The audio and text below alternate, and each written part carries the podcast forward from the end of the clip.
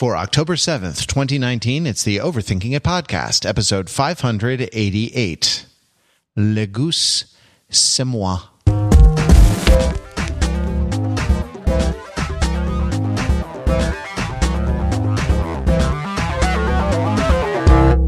Overthinking It, where we subject the popular culture to a level of scrutiny it probably doesn't deserve. The Overthinkers are like your smart, funny friends from the internet, never happier than when we are uh, hanging out with one another, talking about the things that interest us. Uh, I'm Matt Wrather, and I am here with my good friends Peter Fenzel. Hey, Pete. Hey, Matt. Mark Lee. Hello, Mark. Hello, Matthew. And joining the podcast, it's Jordan Stokes. Hey, Jordan. How's it going? Uh, it's going very well, except these are dark times indeed. This week on the podcast, the whole country is talking about a white faced sociopath wreaking havoc on the social order. Solitary, maladjusted, driven by psychopathology or isolation, poor socialization, or just pure evil. It's, it's repetitive honking sound like some sort of laugh of, uh, uh, what exactly? Of, of derision, of misanthropy. And this week, there's been so much useless ink spilled with criticisms and counter criticisms, think pieces and counter think pieces, praising this work's form and decrying its content, its potential bad effect on impressionable young minds. Now, here in a world where we continually wonder about the fa- effects of our violent entertainments on our children and ourselves, when we wonder if seeing fake hurt on screen somehow desensitizes us to the real hurt we suffer or observe in the actual world, when we face every day a breakdown of the social order which rivals anything in any form of entertainment, uh, anything that any form of entertainment could possibly show to us as far as a breakdown of the social order, can we truly, as a culture, afford even to enjoy Untitled Goose Game? yeah, man, was that was that all off the dome, or did you have a script written down? No, I, I, I, I confess, I wrote it for five minutes before we started the podcast. hey, Matt, you ever dance with the goose game in the pale moonlight? I I ask that of all of all my my prey. I just like the sound of it. No, I I knew I wanted to. I, knew that in order to really make that to make that joke pay, it would have to be uh, you know it would have to go pretty smoothly. Yeah, uh, you know what? We didn't want to go watch Joker because the world is depressing enough. No no one wanted to like put their soul on the line in a dark movie theater take off their shoe and then just like uh, uh, pound it. Pound their soul with their own shoe for like two and a half hours. No one wanted that. So we're talking about untitled goose game which if anything is darker. Now what what is uh, the Goose Game and why is it untitled? Pete, this was your idea to bring this to the podcast. Uh, so uh, yes, why yes. don't why don't you set us up a little bit with uh, with what even is uh, a Goose Game and why does this one have no name? So the Untitled Goose Game is an independent game made by a developer called House House and published by Panic, uh, which is is it has it, you. It might only have merely been something of a meme or a curiosity or a novelty, like so many other games with a, a sort of overly deconstructive premise uh, that have come before it but this one really broke through and it broke through for a bunch of reasons. But the big thing to keep in mind is you know, this was the number one game on the nintendo switch this month. Uh, i purchased it with my wife uh, last weekend because we were looking for something uh, something to do together on the video game console, and it was only like something like fifteen dollars. And I had heard about it, right, and I'd been interested. And in the subsequent week, I have seen so many expressions about this game in memes and across the internet, and people getting really excited about it. And I do think a lot of people have been playing it. So I would say that even though it is not you know the most uh, the number is it did Joker get number one movie in America? Oh yeah, or is it is it still the Goldfinch? No, it's uh we're only got one bird on this podcast, and it's the Untitled Goose Game. Uh, even though maybe I, I would venture to say that the Untitled Goose Game is as important a cultural phenomenon in terms of the pop culture moment as Joker is, and that it has loomed large in recent weeks as well. If you have not played it, Uh, you can play it on Switch. You can play it on PC. You can play it on Mac.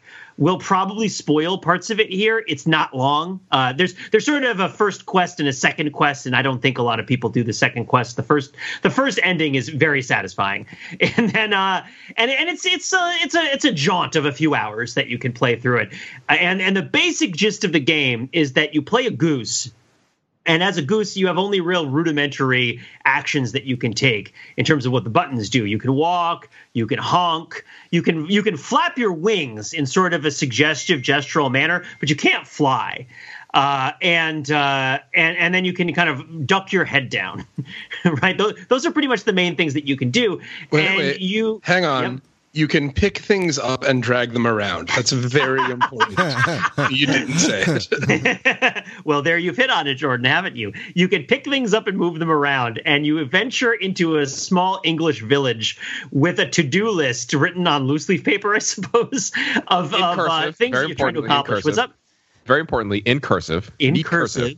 A to-do list written in cursive on loose leaf that you, the player, can refer to uh, of of tasks that you're attempting to accomplish. Some of which are very direct, such as you know, have a picnic with a sandwich and an apple and a bunch of, you know, and a, all this stuff on the picnic blanket. Some of them are more abstract, which would be uh, what, like, um, you know, make make make someone put on someone else's glasses or something like that, or like make someone pay for something that they already bought, right? Uh, th- Uh, and so leave the European Union. That's the real tough one. exactly. Goose ex- exited. yes, for real, for real.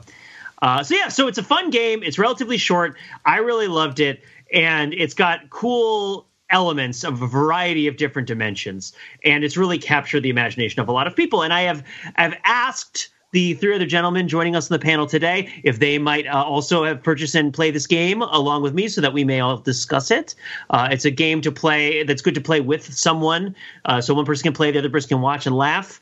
Uh, and it is a it is a good time and is largely morally bankrupt. so, although I will say you don't cause permanent damage mostly, right? The things that you do as the goose are kind of temporary, and the people who do not talk and have no faces follow you around if if they notice you and put back whatever it is that you take and you can't really get within a certain distance of them. They're much taller than you, much stronger than you, and them kind of pushing you around is, really their their only way of uh, of interacting with you, kind of making you drop things and forcing you out of areas, which you can then, of course, figure out a new way to sneak into through that hole in the fence, and so on and so forth. So that's the Goose Game. That's what it is. Uh, why is it untitled? Maybe I'll cede the floor to somebody who uh, would like to address that lovely question. Um, I'll try. Uh, The, the the lowest hanging fruit answer I think is to lower expectations, um, which is perverse because um, by the time that I got around to playing this, my expectations got very high for this game. And when I sat down and played it, and like I'll be honest, like you know, didn't like get as big of a kick out of it. It seemed like the rest of the internet did. Um, I, I was a little bit disappointed. Um, but that's my short answer is to just to, to kind of create our expectations and say like this is like the whole thing is a frivolous endeavor and you shouldn't take it all too seriously. But pay fifteen dollars and give us a few hours of your life. All right. So an alternative alternate theory for why it's called Untitled Goose Game. I I don't know. I guess I'm sorry that you didn't have as good a time with the goose. Maybe I did hype Oh, it up did- too Pete, much. you don't have to, you don't have to apologize, Pete. You're not. You no, I just game. feel like if I reduced your ability to enjoy this game by praising it too much, so it was less of a surprise. Oh no, no, no, Pete! It wasn't you. I, it, it, it wasn't you. Like I read, I read the same tweets and saw the same memes as you did, um, and I probably would have would have tried this out out of curiosity. Uh, had were, were we not discussing this on the podcast? So sorry, continue. So another idea of why the Goose Game is untitled, I, I would propose, is that the game, it, while the game does have some amount of language in it with regards to your loose leaf paper that has your to do list on it, the the Goose Game exists in a world without language, uh, and nobody talks. And you, as the goose, can only express yourself through your kind of basic motions. And so for me, the feeling of it being an untitled goose game, while yes, it does kind of undersell the game and, and indicate that the game is not overly serious and does not set the expectation that this is going to be a AAA title with, you know, DLCs. Maybe it'll have DLCs for sure, but it's like It's you're not jumping in here loot- it's got and taking out boxes. Muammar Gaddafi from a helicopter. What? it's got loot boxes. goose boxes. Yeah, Uh, yeah. But but like you go in there and you're and I think part of the elegance of the game is that people who have an intuitive understanding of how geese behave take to it very quickly. And, and like okay, like you you see things and you honk at them. You see food and you try to get it. And maybe you maybe you want to eat it, maybe you just want to get it. But it's like the same impulses that do you guys have young childhood formative goose memories like the first time you encountered a goose because a goose is very different from most animals that children encounter in in uh, various environments for a couple of important reasons right I, I mean, I Um, remember what- the first time I No. encountered one on a plate. well it's Do somebody you're an have- aristocrat Do I have childhood formative goose memories? Is a question I've just been asked. No, I Yes. don't. I don't think that's. I don't think that's a thing you're supposed to have in your childhood. I don't think that everyone's like, ah, yes, the first time I encountered a goose, twas Christmas, and you know. well no but that's because they're not wistful they're vicious right that's the, the deal with the goose is that a It was goose it was in Benghazi. It was the Libya campaign. Other, the goose is probably the most hostile, non-nocturnal animal that is generally allowed to roam free in human habitations and encounter children. Is my is my experience right? Like like yeah, you could have a coyote, but those will mostly be around at night. I think raccoons, possums. Uh, but in terms of like a thickly settled area with a heavy human population, um, like maybe you'll run into a turkey, and that would be crazy, right? Although near me, there's definitely a bunch of turkeys.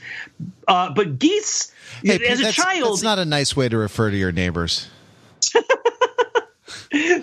but look, as a child, you're taught that animals are nice, and you're taught to imitate their sounds, and you're taught to point at them and be like, "Wow!" And any animal that's actually dangerous is separated from you by some sort of enclosure.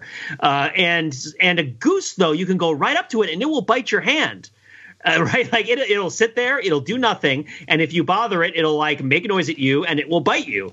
Um, and it won't necessarily hurt, but it's like, wow, you know, it's your first little tidbit of nature being, if not red in tooth and claw, like at least a little pink, right? Like nature, it's not that nature hates you and wants to destroy you, but it's that it really can't be bothered. A goose is a big evil duck. Although when you learn out more about ducks, you learn about their private evil right? But it's like I don't know. Maybe this is just because I, you know, we had a public pond that was on kind of major Canadian goose migratory patterns or something. But I have like very clear memories of goose being ornery mofo's. Uh, geeses. Um, I mean, I love geeses to pieces, but they they will bite you. They will cause problems. And and being taught the difference between a duck, which you can generally kind of like go next to and it won't bother you, and a goose, which you kind of have to steer clear of, is like was kind of an important initial experience of like classifying and understanding what the world is like for me. So maybe I took to the goose game because I have a, a goose phantasmagoria like rattling around inside my brain. You have you're, I mean, so yeah, you're, you're a sufferer of of you know goose trauma, right? Like goose. Well, okay, so for have- you guys, have, you have goose goose traumatic stress disorder. That's right, right, Um, right, yeah. I mean, I you know I got hissed at at a pond at like a park, you know, by a goose, but I I didn't like I I was a timid indoor child and I did not provoke the goose because I you know um, I realized that it was dangerous from its its many its many threatening sounds. But uh, but yeah, I mean, I, I guess, but like here here the fantasy is like you are, you know, le goose c'est moi. right? Like, and I think uh, this is yeah. I think this is interesting because you said, Pete, that if you have a clear idea of what geese are like, you take to this game real quick. And I think there there is a sense of that in in some degree because one of the initial pieces of press that was released, uh, they said like, uh, "It's a lovely day in the village, and you are a terrible goose." And I had the sense immediately of like knowing what a terrible goose would be, and it's it's going to be running around and trampling the flower beds and stealing food and stuff like that, right? And scaring children. And I thought, oh, that would be fun for a game, but actual geese like if you were an ornithologist who studies geese i don't think that you would understand this game so much because the goose that frightens you at the pond when you are small pete fenzel isn't doing it for no reason it's territorial right like it, it's guarding it's guarding its snails and its mate from you this this large featherless goose that is for some reason stepping up in its turf right uh, whereas the goose in the goose game has much more inscrutable uh, motivations Right. Would you think that the goose in the goose game thinks that the village is its home and that the other people that are in the village are an annoyance to it rather than it being an annoyance to them?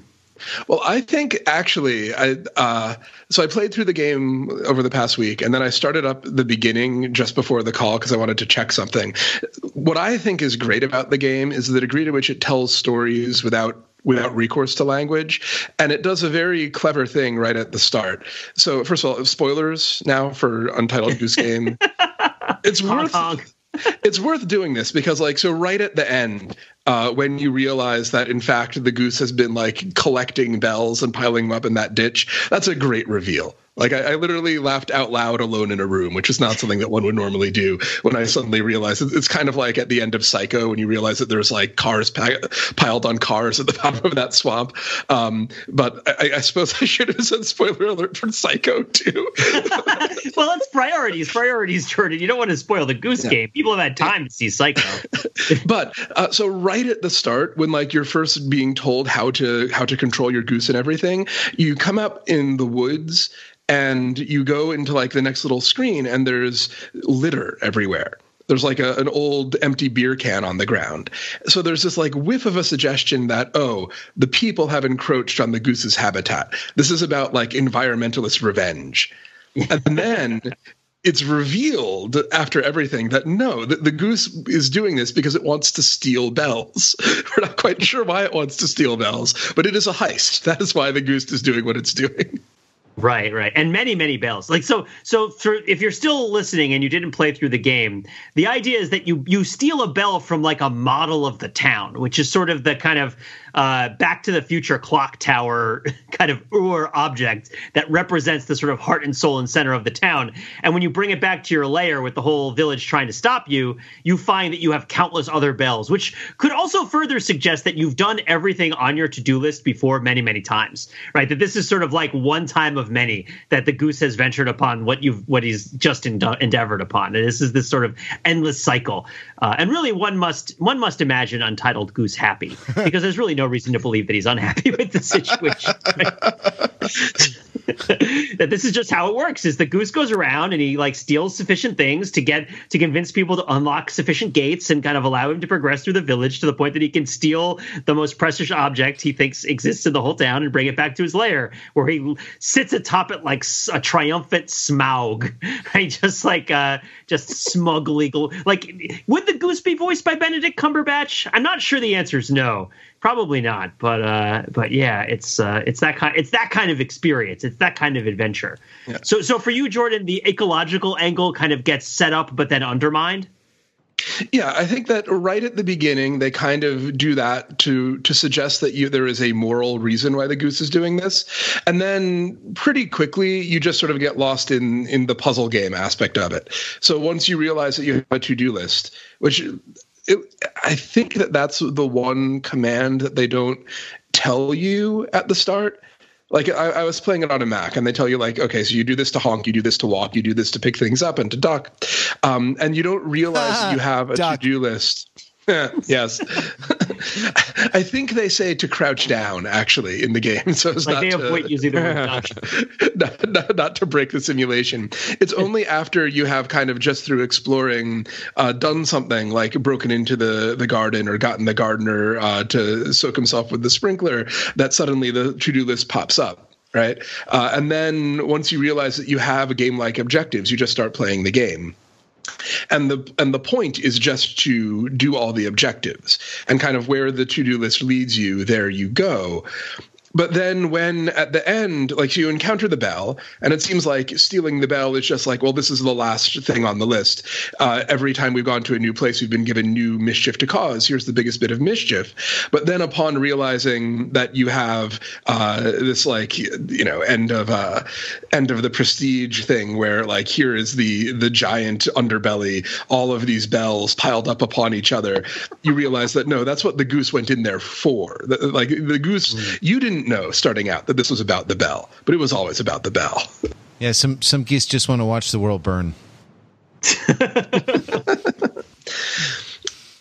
Um, but so do this, you match? Do you want to watch the world burn? Well, like, I mean, did you? Did I, you? I played the Goose Game. Did, you know? Didn't I? I mean, of course, I, I, I want to watch the. I sort of want to watch the world burn a little bit. I mean, I'm like, I'm, I'm interested in the goose and its relationship to other forms of of like literary or uh, or video game literary mischief, right?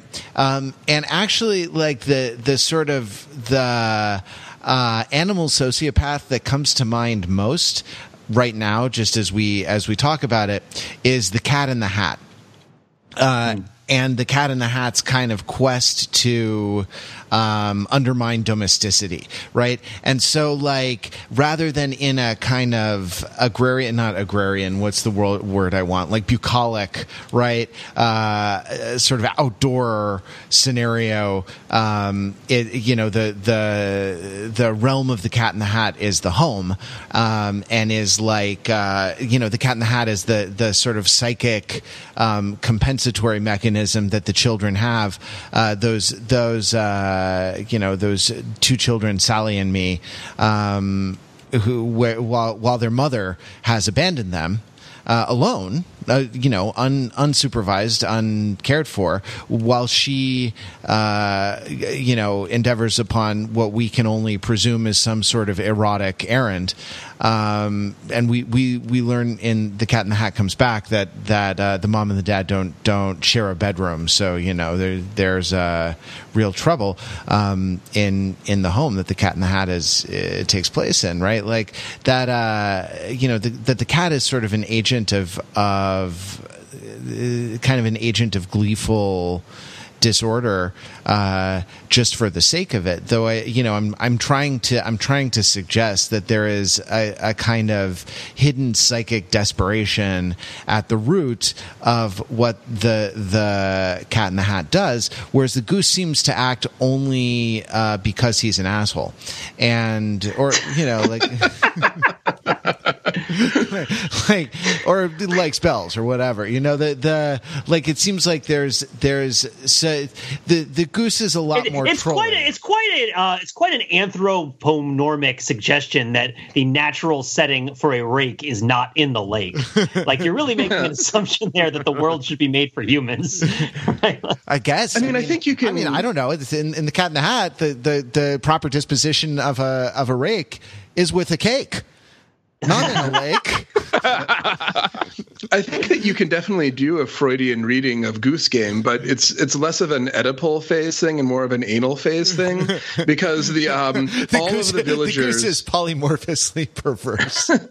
well, no, because all of the villagers want order right that's that's sort of the nature of the the ai that they're programmed with if you drag anything out of place they will all notice it and drag it back into that place so they want that order and then the goose sort of is an agent of chaos it goes in and disrupts that order uh, mm. seems to be kind of the the level of the the mechanism there Yep, but as long as it's all part of the plan, then everybody's fine with it. Do you want to see how I got these scars? Honk, honk, honk. um, no, yeah. So I I would liken it. I liken it to uh, Peter Rabbit and Benjamin Bunny a little bit, and, and the sort of relationship, the sort of farmer McGregor figure, like transforming the gardener into the enemy of things that like gardens right is this sort of weird uh, translocation of all that right like that that benjamin bunny and and peter rabbit go into farmer mcgregor's garden to get the vegetables because they're rabbits and they want to eat vegetables and and in the case of peter rabbit you know he is put in mortal danger because he loses his coat and he's scared he gets caught practically. And then with Benjamin Bunny, he's sort of like, yeah, whatever. I can go out there whenever I want and get in the and I'm I'm locking up cats and I'm stealing onions and I'm being and then I, my father comes and bails me out. Um, but yeah, Jordan, that, that whole that whole anal phase thing really resonated with me in, in your interpretation of the of the of the game, and that like that there's something too orderly about the village, and the fact that you can move, you can pick up a, a knife and uh, like a butter knife or a kitchen or like an eating knife, and you drop it on the ground, and the bartender lady will walk over to pick up the knife, and when she does, you can like fill up overflow the sink and like steal her things or like throw a bucket off of a, a 10 foot ledge onto somebody else's head because she was so obsessed with the little detail that you distracted her from the big details it seems to be kind of a big part of the of figuring out how this game works. Like the the moral flaw of the people in this game is that they care so much about the little things. Like if you move the gardener's spade over, he'll go and get it, and then you can steal his rake, right? Or you know, and, and it's I mean it, it's a little bit more complicated than that. I mean it's rake in a lake. It's not this no like kitty stuff. We're talking about a serious gaming objective here. Yeah. Um, but uh, yeah, and I feel like in, in, to me I think that a really interesting question to ask would be Did you all enjoy this game and why? But for me, I enjoyed it the more the more that I could believe that um, that these were actual people that the reason that the woman was like reaching over to get the butter knife is not because well i figured out how this uh how this mob works you know and i can uh i can like kite her over this way and uh if i put this bait here then they will go there and i can move here. It, it sort of stops being fun. But if i think oh she's like she wants that knife so much if i can believe for a moment that uh that like that not that like fictionally the goose is being an asshole but that i am actually being an asshole asshole to someone who would be bothered by it like that was the thing that that made it work for me and made it kind of come alive. Like like that you're seeking out things to do that have an emotional impact. That that like uh like how did you guys solve the the guy getting the bucket on his head? Um like how did you do that? We we we agonized over that one for a while but like how did you figure that one out um, I mean, I can go. I, I thought that I was being really clever. I brought the walkie-talkies all the way over to that map, and uh, tried to tried to get him there using the walkie-talkie. And it, it, seemed like it should work, but it didn't. And then eventually, I uh, in the process of doing that, I accidentally knocked over the apple apples that were there, and that seemed to get him right into the right position. So then, as he was trying to put the apples away, I bucketed him. Gotcha. I thought there were tomatoes, you? but maybe they're apples. Yeah, no, it is. Well, I think we eventually ended up with sort of a Looney Tunes trail of tomatoes to get him to go like one by one and follow the tomatoes to the tomato box. And it, it was interesting. Yeah, because because I tried we tried to lure him with just a tomato here or a tomato there, and it was hard to get him to come far enough. And so setting up that sort of, I was wondering whether you had to set up the trail of tomatoes or whether you could get him with like a little bit less than that. So it was sort of like and I thought maybe if you move the red bucket to a place where he has to bring it back, he'll notice that there are tomatoes on the ground. But it turned out that sort of appealing almost to this Looney Tunes trope that that we all kind of resonate with in kind of a feeling sort of way. That seemed to sort of be the elegance of the game too, which is like you do things that would be annoying. Uh, right, like uh, you know, even even to the extent of like making the guy cut his his prize rose right? So that he like bends over and then you can untie his shoes or steal his hat right? Like there's there's like levels of humiliation that you put the people through. And part of figuring the game out is is figuring out what would be more humiliating from the thing that you've already done um, and playing that little part. So yeah you do have to participate. I think I mean, maybe you could probably play the game as a sort of metal gear solid detached sort of stealth game but playing it as if you're emotionally interacting with these faceless people uh, it definitely seems to be part of it. So, so you guys talking about the the depth and, and the cleverness of the game? It's it, it's all good to hear, and it'll get me to go back and, and motivate me to go back and finish it. But as I mentioned before, like I wasn't quite as taken with it, um, and I'm realizing what uh, the obstacle was, and this might be an interesting uh, jumping off point uh, because like video games are large. Is that like something about the controls I found to be clunky like you know talking about manipulating the objects and putting did them in the right place. Did you play and, on the Mac? Because I found it, it, was this, it was the same thing I, for me. It was super frustrating. No, it wasn't just. I, I, I started out on my laptop and then I actually plugged in like you know the the keyboard and mouse, um, which made it a little bit better, but still made it a little bit difficult. Um, and I, I think part of why I got a little bit frustrated with it um, is uh, partly my own individual context, but maybe sort of broadly how it fits into video games, which is that um, I, I, recently came off of uh, the most recent, like you know, true quote unquote video game that I finished playing was Far Cry. For those who don't remember, this is like a seminal first person shooter from the um, uh, from the uh, from what the, the middle of the aughts, right? right. Um, which, by the way, you also hit tab to pull up a to do list. Um, I think the similarities kind of and there. But anyway, like uh, I was in a mindset of um, looking for uh, uh, having a video game expectation of something more kinetic, more I guess I don't know, like violent and destructive, than uh, and less sort of pastoral and contemplative that Untitled uh, Goose Game turned out to be. But it also made me, uh, I think, going into this game, I thought it was going to be much more like Goat Simulator uh, than this slower paced puzzle game. And Pete, I think you you have some thoughts about how Goat Simulator and other um, sort of puzzly and I guess trolly, for lack of a better word, games um, have have brought us to this seminal moment un- of Untitled Goose Game. Well, well, you're the only one here who's actually played Goat Simulator. I know the memes and I've seen the videos, uh, including that video that Jordan pointed out. We were talking about beforehand. It's like the trailer to Goat Simulator. That's the parody of the Dead Island trailer, and it's just mm. like it's just video games all the way down. But why don't you tell people what Goat Simulator is from your experience of playing it. And that's a game from like 2014. So you have yeah, to go back, yeah. or is it 2015? Yeah, something like And it was definitely like, haha, this is a joke. And it was like, you know, taking this idea of um, the sort of the, the, kinetic action game. I guess really like Grand Theft Auto is the direct lineage of, of, of Goat. So, so imagine Grand Theft Auto, and except uh, instead of being a criminal on various missions driving around cars, you're just a goat and you move around an open world like a 3D, uh, more photorealistic world than Untitled Goose Game, and you just wreak havoc. Right, your controls, you you you you you run around, you use your horns to butt objects and people, make things blow up, cause chaos, so on and so forth. That's the basic right. gist of it. You don't play it for that long. Um, there's it is absolutely not a puzzle game. It is much more sort of an action game. Um, and I, I, let's put scare quotes around that. So that's right. that that is Goat Simulator. Yeah, so the lineage is uh, Goat Simulator was made as a joke uh, by some developers who are working, who are basically trying to learn the Unreal Engine and had the kind of a, a, project that they did at work where they put it together.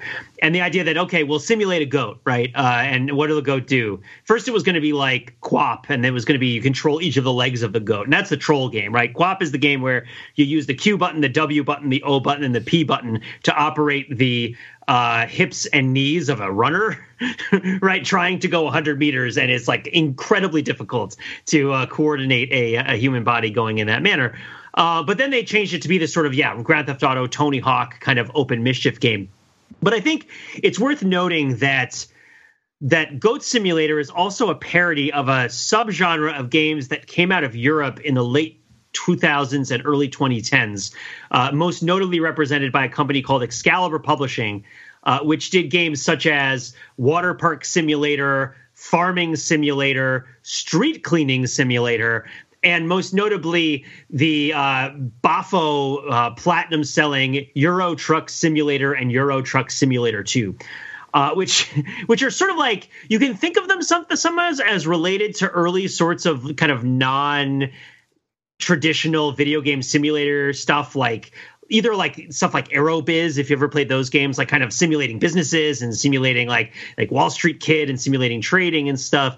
Or you can also think of it as sort of like Sim City, right, where you're sort of managing things in real time. Or it's also similar to a flight simulator where you're you know you're in an airplane. And flight simulators go way back because flying is not something that you could normally do. Uh, and the idea that driving a Euro truck is something that you could not normally do is both true and false, right? It's like well you can't do it but if you had made different choices in your life up to this point, you might. And the choices that you've made have generally been so you don't have to, right? Like so, it's like you didn't seek you didn't seek to drive a Euro truck and not make it. You didn't have to give up your dream of driving a Euro truck. Uh, you know, you basically made a bunch of decisions so you didn't drive a Euro truck, and now in your spare time you want to run that cargo trip. You know, between between Paris and Frankfurt, right? In in your uh, in your Volvo. Uh, but the but this is also related to the game. I think the sort of linchpin of that whole thing is Roller Coaster Tycoon after a fashion, which is kind of halfway between the Sim Cities of the world and the Euro Truck simulators of the world. Uh, and also the one that I can first remember people being really surprised was fun, right? Like people liked Sim City and they got it, even things like Sim Earth or Sim Life, which were somewhat less successful, people understood what was going on. Sim Ant, if you liked it, you liked it, but it was like, okay, this is kind of a weird thing that's sort of educational. And then people get to Roller Coaster, Roller Coaster Tycoon, and they really like it. And it's like, oh, okay. So there's this sort of like alternate video game audience that isn't doesn't want to shoot things, and you can get them to do stuff that's like that is fun for them, and but is not the usual sort of video game fun. Um, you know, a racing game where you're not driving on a track right? And you're not trying to murder people, right? Um, and so on and so forth. And so Goat Simulator, the idea of being a simulator, like we're going to take something that's not normally a video game and we'll put you in its shoes and you will simulate that experience. Uh, you know, is like, and you're going to be a goat. And it's like, well, what does the goat do? It's like, well, it causes mischief, right? And so the core of what originally eventually becomes Untitled Goose Game is kind of in there somewhere, but the idea is is so absurd that it's like blown out in a wild and crazy kind of skater punk way, uh, where the goat's got a jetpack and it's latching its tongue onto moving cars and it's crashing off of roofs and through windows and all sorts and blowing up gas stations and the goat's doing all sorts of crazy stuff. And the Goose Game is sort of like if you take Goat Simulator, with this, which is this sort of joke about what games aren't right? Like, oh, this isn't a game. You're just a goat. And it's like, well, we'll make it a game by having you trick off everything in the town and blow things up. Uh, but no, no, no, no, no. Back that up. What if you were just a goat? Right. And, and, and, yeah, and it's like, okay, well, we have to add some game mechanics to it. And it's like, and the idea of that the goose is involved in a stealth game, which locates it in the sort of like Tom and Jerry, Peter Rabbit, like animal is trying to escape being caught kind of genre of of entertainment generally um, is kind of and then combining it with these sort of Metal Gear Solid stealth elements uh, is what sort of brings it all together. Um, but that's the sort of lineage that we're dealing with, right? Is that like there are games that are made to be trollish that became possibilities when game development technology became more generally accessible and you could afford to spend time on such things and especially publish them, you know, because you didn't have to print out hard copies of everything. You could distribute things through Flash and other sorts of digital media that was really cheap. Um, and so there's that whole thing. And then there's this idea of traditional versus non traditional subject matter for games, and the idea that the video game audience is growing and now isn't just like raging hormone bro dudes drinking, you know, slugging back Mountain Dew like they're President Skroob snorting Perrier in his office in, in Spaceballs, right? It's like, uh, no, there's other kinds of people yeah, who want all, to like. All those people want to, go something. see Joker this weekend. Instead, yeah, that's true. instead of the rest of us played Untitled Goose Game. Exactly, exactly. So that's like the lineage, right? That's kind of in, in, my take, like where the Goose Game tradition comes from is the stealth game tradition and the sort of parody simulator tradition, and this whole notion that the player of a video game doesn't have to want to do the things that a player of a video game would want to do, except maybe they do, right? Because the goose is such a jerk. Um, I mean, it's interesting that this this goes back to the question of the title because it's not Untitled Goose Simulator; it is Untitled Goose Game. Mm-hmm and there are i think that actual game developers tend to find this kind of thing annoying but there are people who are out there who are like game theorists. And the one of the things that they will say is that definitionally a game needs to have a set of rules and there needs to be a condition for victory so, like, uh, if there's just a set of rules and no way to win, that's not a game. If there's a way to win, but there's no set of rules, well, that's war, you know, uh, and, and and and horrible asymmetrical war. I will war. play that in a heartbeat. Yeah, yeah. right, right. Uh, the only the only true winner is, is Goose, but um, it, it does speak to something interesting about the nature of it that again, although there, there is the bell and the last mission where you are running through the town with the bell trying to get it back suddenly starts to feel a lot more game like. The kind of sandboxy quality of the main bulk of the game uh, doesn't really feel like a game. It feels like a set of toys that you can play with or like a space that you can explore. And what really makes it like at its very best what it gets is not a kind of game like enjoyment where I'm like, I want to win this. I want to uh, to like accomplish this task right away, but rather a much more kind of um, sensuous i want to say which is weird because so much of it is simplistic looking but like where it's great is when uh, there, there's a moment in the like the bar scene where you need to pull some guy's stool out as about as he's about to sit down on it, right? And I was waiting for him to sit down, and I was crouched down, and there's a very simple mechanic that they have, which is that if there is an object that the goose can grab with his beak, or her beak, I suppose, the goose will stick out their neck in that direction and open their mouth a little bit, waiting for you to press the button to grab it. And it moves in this very, very, I'm sure they, they spent hours on this, this very sort of organic way that seems to build the anticipation. And watching the goose kind of reach out its neck, going like, ah, ah, and then finding the moment to press the button and pull it away. It was, I mean, you know, this is weird to say, but that was a sensuous moment, right? It wasn't really game like. If the goose didn't do that, I could have still played the game and that would have been fine. But because they had that little sensuous moment there, that like that little bit of animation basically, uh, there for one moment, I was an awful goose. And that to me is what makes this one kind of special. I don't know. And if we're talking about sensuous moments of pleasure in this game that are embedded in the small details of animation, we must talk about the waddle and how the goose's butt shakes in like a very cute and fun way, right? Isn't that a big part Absolutely. of the appeal of this game, right? The, the movement. Yeah. Um, I don't have anything like particularly deep to say beyond that. Like it's, it's pretty. I like watching the, the goose walk around, but it was hard to control. I will I will maintain that out of out of every game that I've ever played where like there's a run button that you can hold down all the time if you want to this is one of the very few where I would ever let go of the run button. And it's not because it's really uh, from a game point of view something that you would ever want to do but because when the goose is running it doesn't do that ridiculous waddle and I wanted to see the waddle Well, you've talked about the sensuousness of the game, Jordan. Do you want to talk about the music a bit? Because I think the music has been really burning things down uh, in the uh, in the video game music scene, uh, as I understand it. And you're by far the most qualified person I know to talk about those sorts of scenes. Yeah, no, it's uh, it's really really fantastic. Um, so they didn't plan to have any music in this game at all. Um, and here I'm just I'm just reading a bunch of game articles online. This is not like me uh, scooping it or anything. But they they did a trailer where they put uh, some music from uh, one of Debussy's preludes underneath it. Uh, and the internet went nuts. And they're like, please tell me that's the real music from the game. Please tell me that it actually reacts to the action in the way that that seems to. And uh, they sort of went back to the guy who had written the sort of adapted the music for the trailer and said, like, look, can you do this? we probably ought to do this. And they did. And apparently, what they did, they took a bunch of uh, a bunch of Debussy music, uh, Debussy solo piano music, and uh, Dan Golding is the, I mean, he's the credited composer. Sort of did he really write any music here? He adapted the music to the game. Certainly, it was a creative task that he set out for himself. And the, the solution they initially found is when the goose is nowhere near people, there is no sound except for the flapping of your webbed feet and the honking if you choose to honk.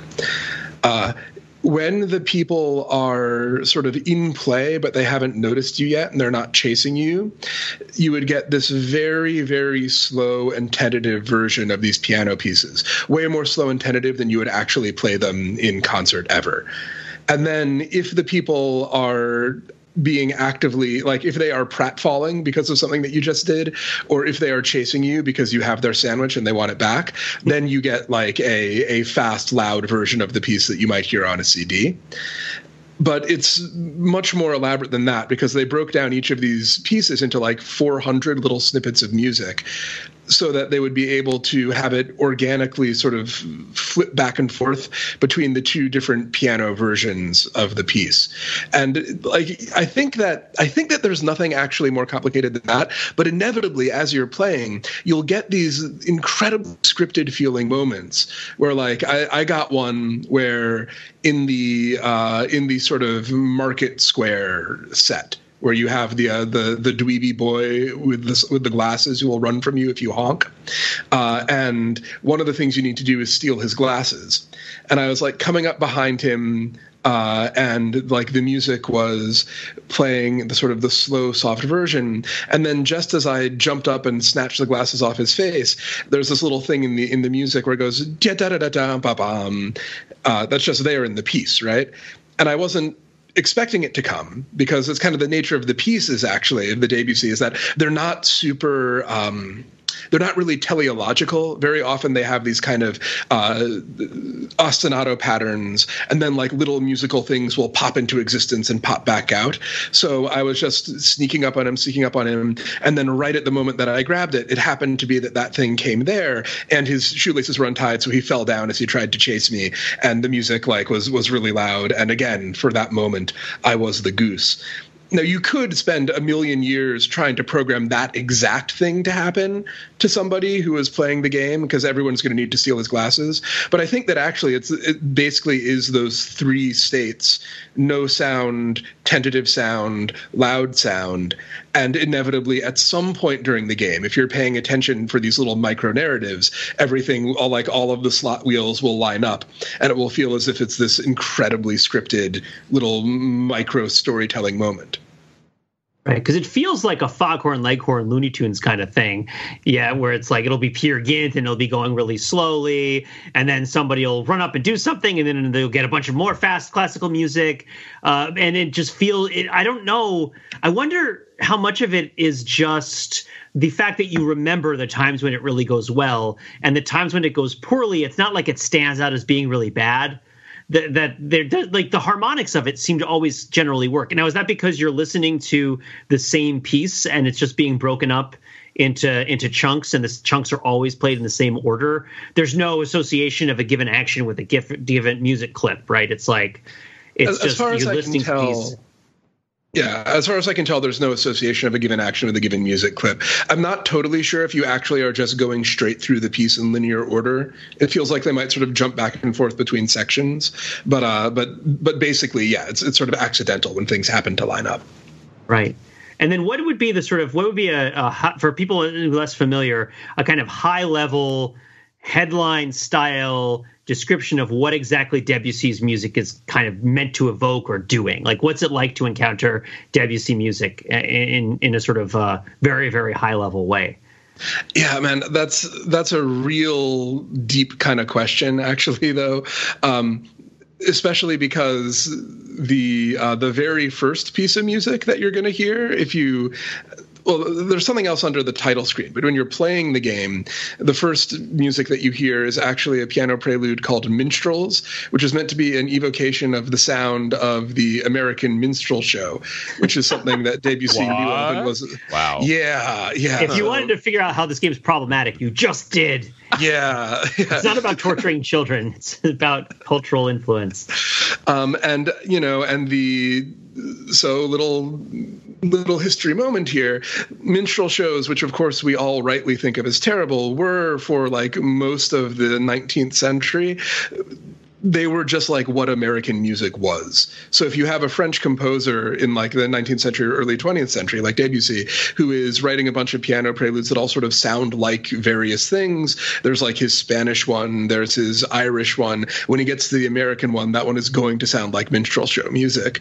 And then you could say, well, well, that's an unfortunate little coincidence, but actually it sort of lines up with the lineage of everything else because like Bugs Bunny is very clearly meant to be a riff on Mickey Mouse, and Mickey Mouse, in like his original Steamboat Willie kind of art is very clearly meant to be like a minstrel show performer. So like all of this stuff is actually connected, um, and it's kind of baked into the history of American comedy in a way that we mostly just close our eyes and pretend isn't there because it's super gross and problematic. Uh, so if you're going to do something that is like slapstick cartoon animals, I don't know. I, I've heard some people who like have taught me about this stuff said that they couldn't watch Frozen because Olaf is such a minstrel show character that they like they can't deal with it. And I feel like that might be a step too far because I know that I watched Frozen and I did not think of Olaf as like racially coded, right? Uh, I'm I'm guessing that most people most people did not, and I don't think They of do Goose ask as if you would like to build a snowman, so there Olaf is being empowered by that by that general mo that's being pursued, right? Um, so man, mean- okay, so so. but the other WC is different, is what you're saying. The other pieces that are in the Yeah. game are of a different sort. So each each like stage has a different piano prelude and um, i recognize some but not all of them. I, I know like a lot of those pieces but not all of them. The uh the one so like right when you get out of the garden which is the garden is one where you have the the minstrel show stuff which kind of tells you oh this is a comedy. Uh you get this beautiful little fanfare as you're walking through like the puddle on the street. That one is actually um keyed to you walking through that hall. Like at the moment that you walk into that map, you always get that. And it's great because you get the sense of like, of opening up, right? You've been in this first constrained space. The garden is more constrained than most of the sets. It's got these right angle fences everywhere, uh, and then once you you beat that first level, and for the first time you get this like the gate opening mechanic, and the next level opens up, and you get do do do do do do, and that one is kind of like. Um, I don't know, vaguely Celtic in character. Uh, not as much of a comedy piece, much more lyrically beautiful. Um, the I, I don't really know what the the one that plays under the uh the neighbors like you have the sort of the fussy neighbor and the uh the chaotic artist neighbor. I don't know what that one is meant to be about um, it's more sort of magisterial in character. It, to me, it fits the personality of the the stuffy neighbor who reads his newspaper and sips his tea very well.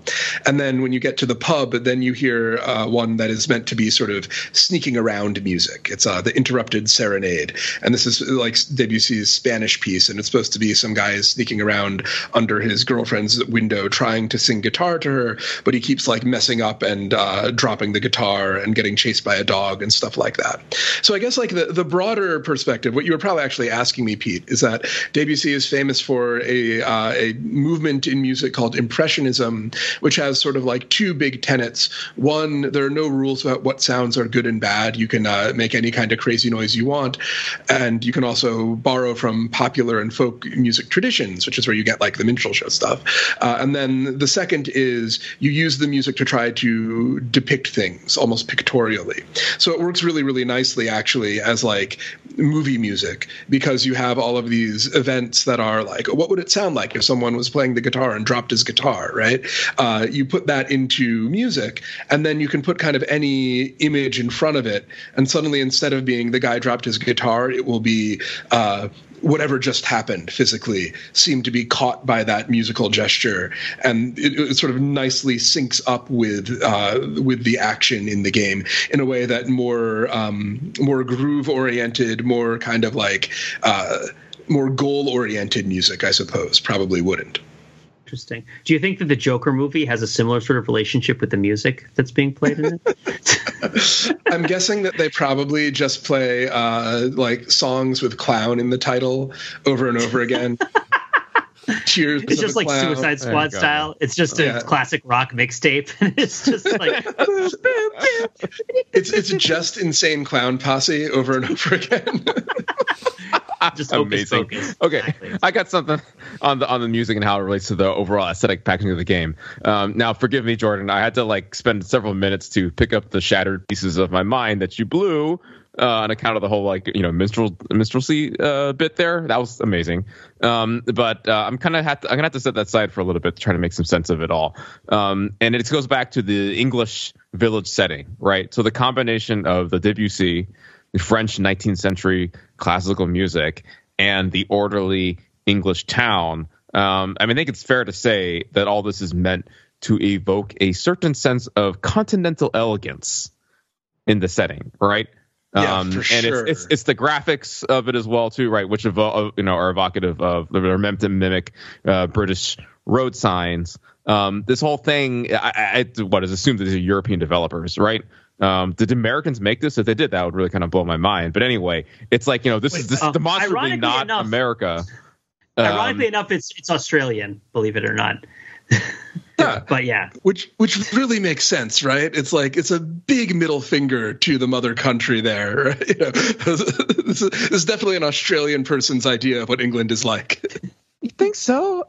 I I I thought that this would have been like you know some uh uh if I were British, like I would have made this game as like so, some way to just like I don't know, like uh, well have uh, son of a Shaun of the Dead kind of way, like uh, uh, revel at this idea of this overly orderly society being torn asunder by this agent of chaos. I, I mean, I don't know where did, did I say Shaun of the Dead? No, I meant um, Hot Fuzz. Um, right. It, it, Hot Fuzz is not a great analogy for like thematically what's going on in this, other than the fact that like there again is a very stuffy and orderly English village. Well, the one, the one that comes to mind, the World's End is the one that comes to mind because the World's End is about how uh, antisocial behavior is defensible or even desirable under certain circumstances, especially under conditions of you know heavy repression. No, but uh, but uh, Hot Fuzz has a model town that is like the the climactic scene takes place in, and if I'm not wrong, there is a goose on the loose that ends up like popping up like a Deus Ex Machina, right? Oh wow, you're right.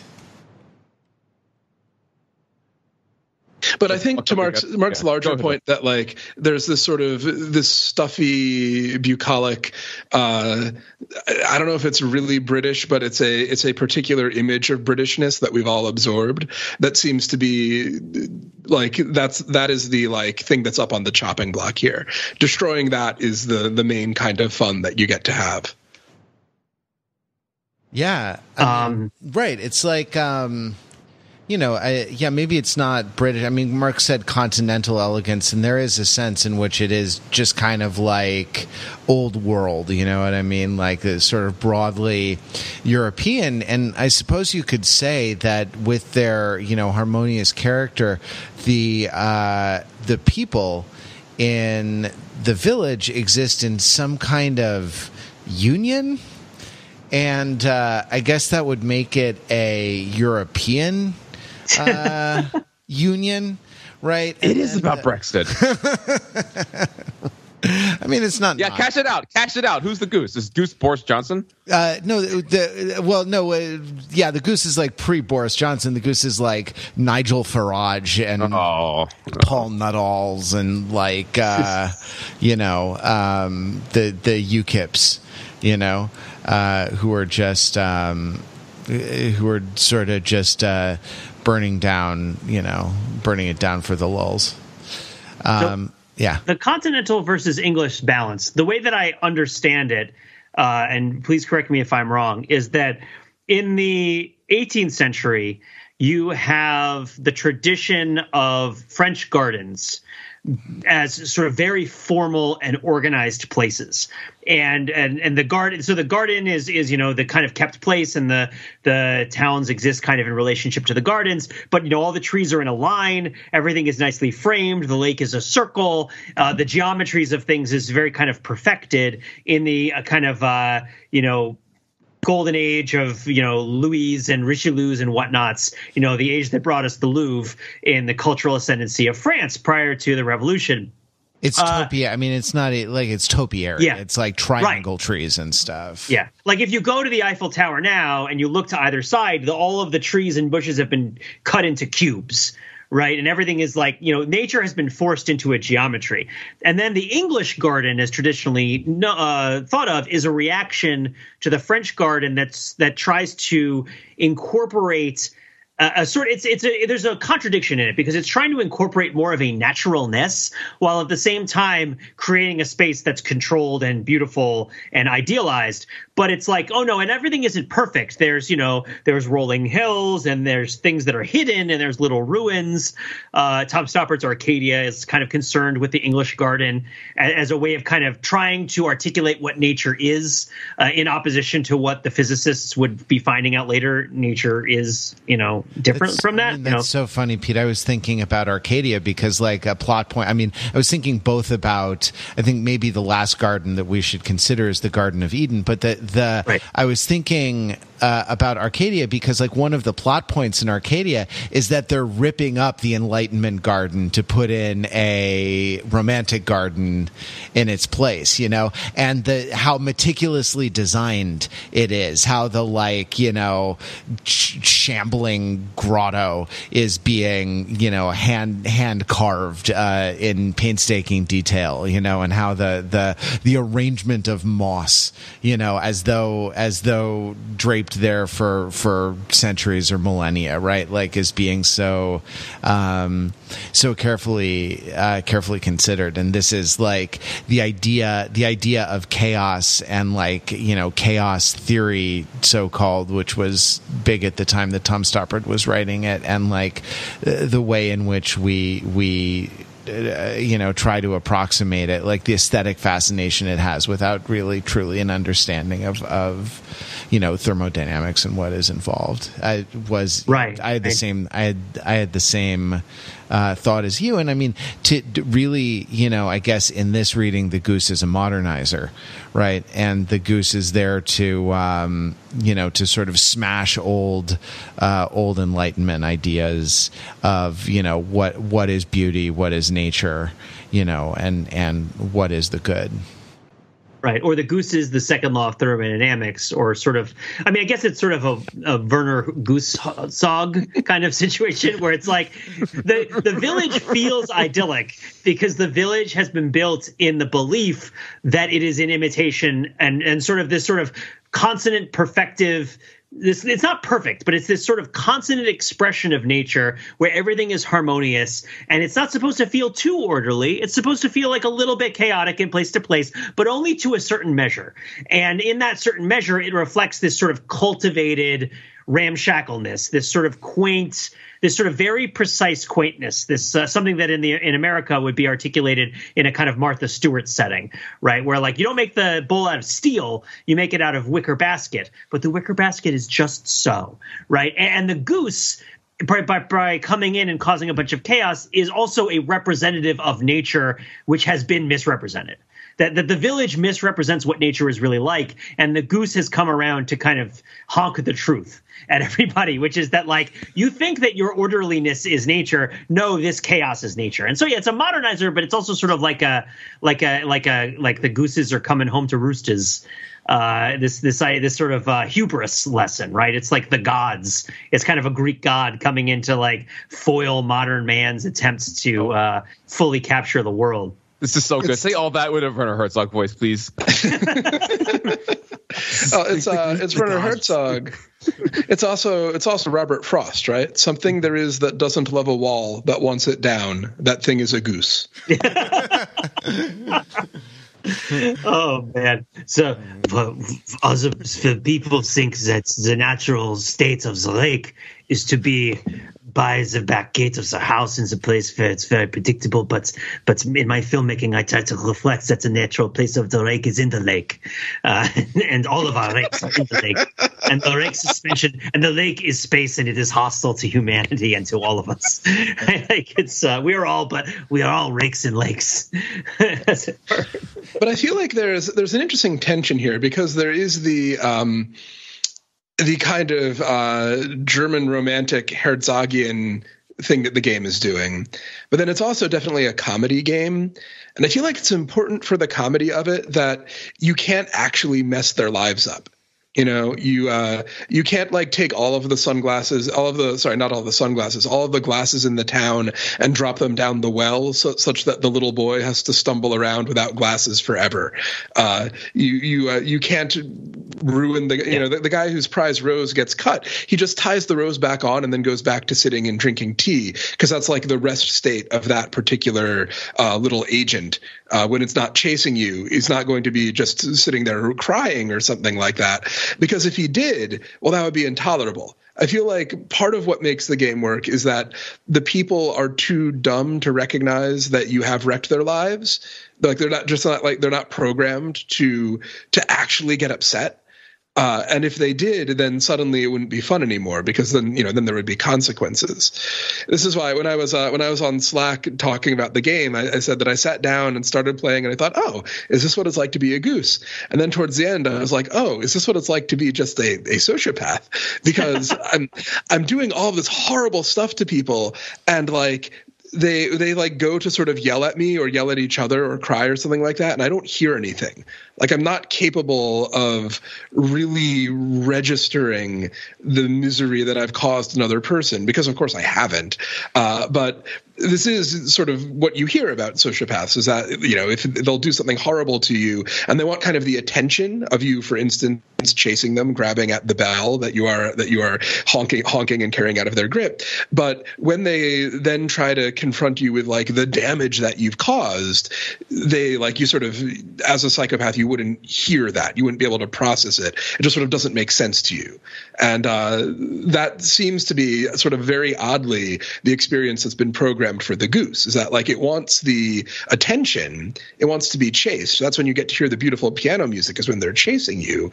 But you're not really capable of causing them any actual harm because you're in a universe where harm has been programmed not to exist and sort of being unable to recognize the harm that does happen, which is more like the the real world psychopath version of that, is pretty close to living like the experience of living in a world where harm doesn't really exist. You know, the bell, you you have that big stack of bells, but they rebuild the tower in the model village and put another bell right back up in there, and then they go right back to their uh, to their ordered lives. You're not able to really remind them of what nature is. Mm. If only it had a donkey.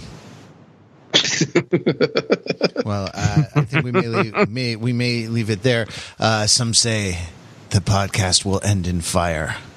Some say in honk.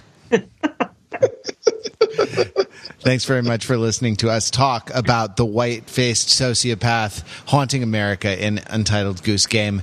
Uh, to uh, Pete, to Mark, to Jordan, thank you for podcasting uh, with me on this. I feel like in I feel like in these moments, my status as a non gamer is more it be you know becomes apparent, and I feel uh, very insecure. I feel very inferior to your knowledge. Um, but I was glad to bear witness to that, and so to to uh, your conversation about the game, and thank you for uh, for podcasting about it. Um, hey, we'll be back with more overthinking a podcast next week. Until then, visit visit us on the web at overthinkingit.com, where we subject the popular culture to a level of scrutiny. It probably, probably doesn't, doesn't deserve. deserve.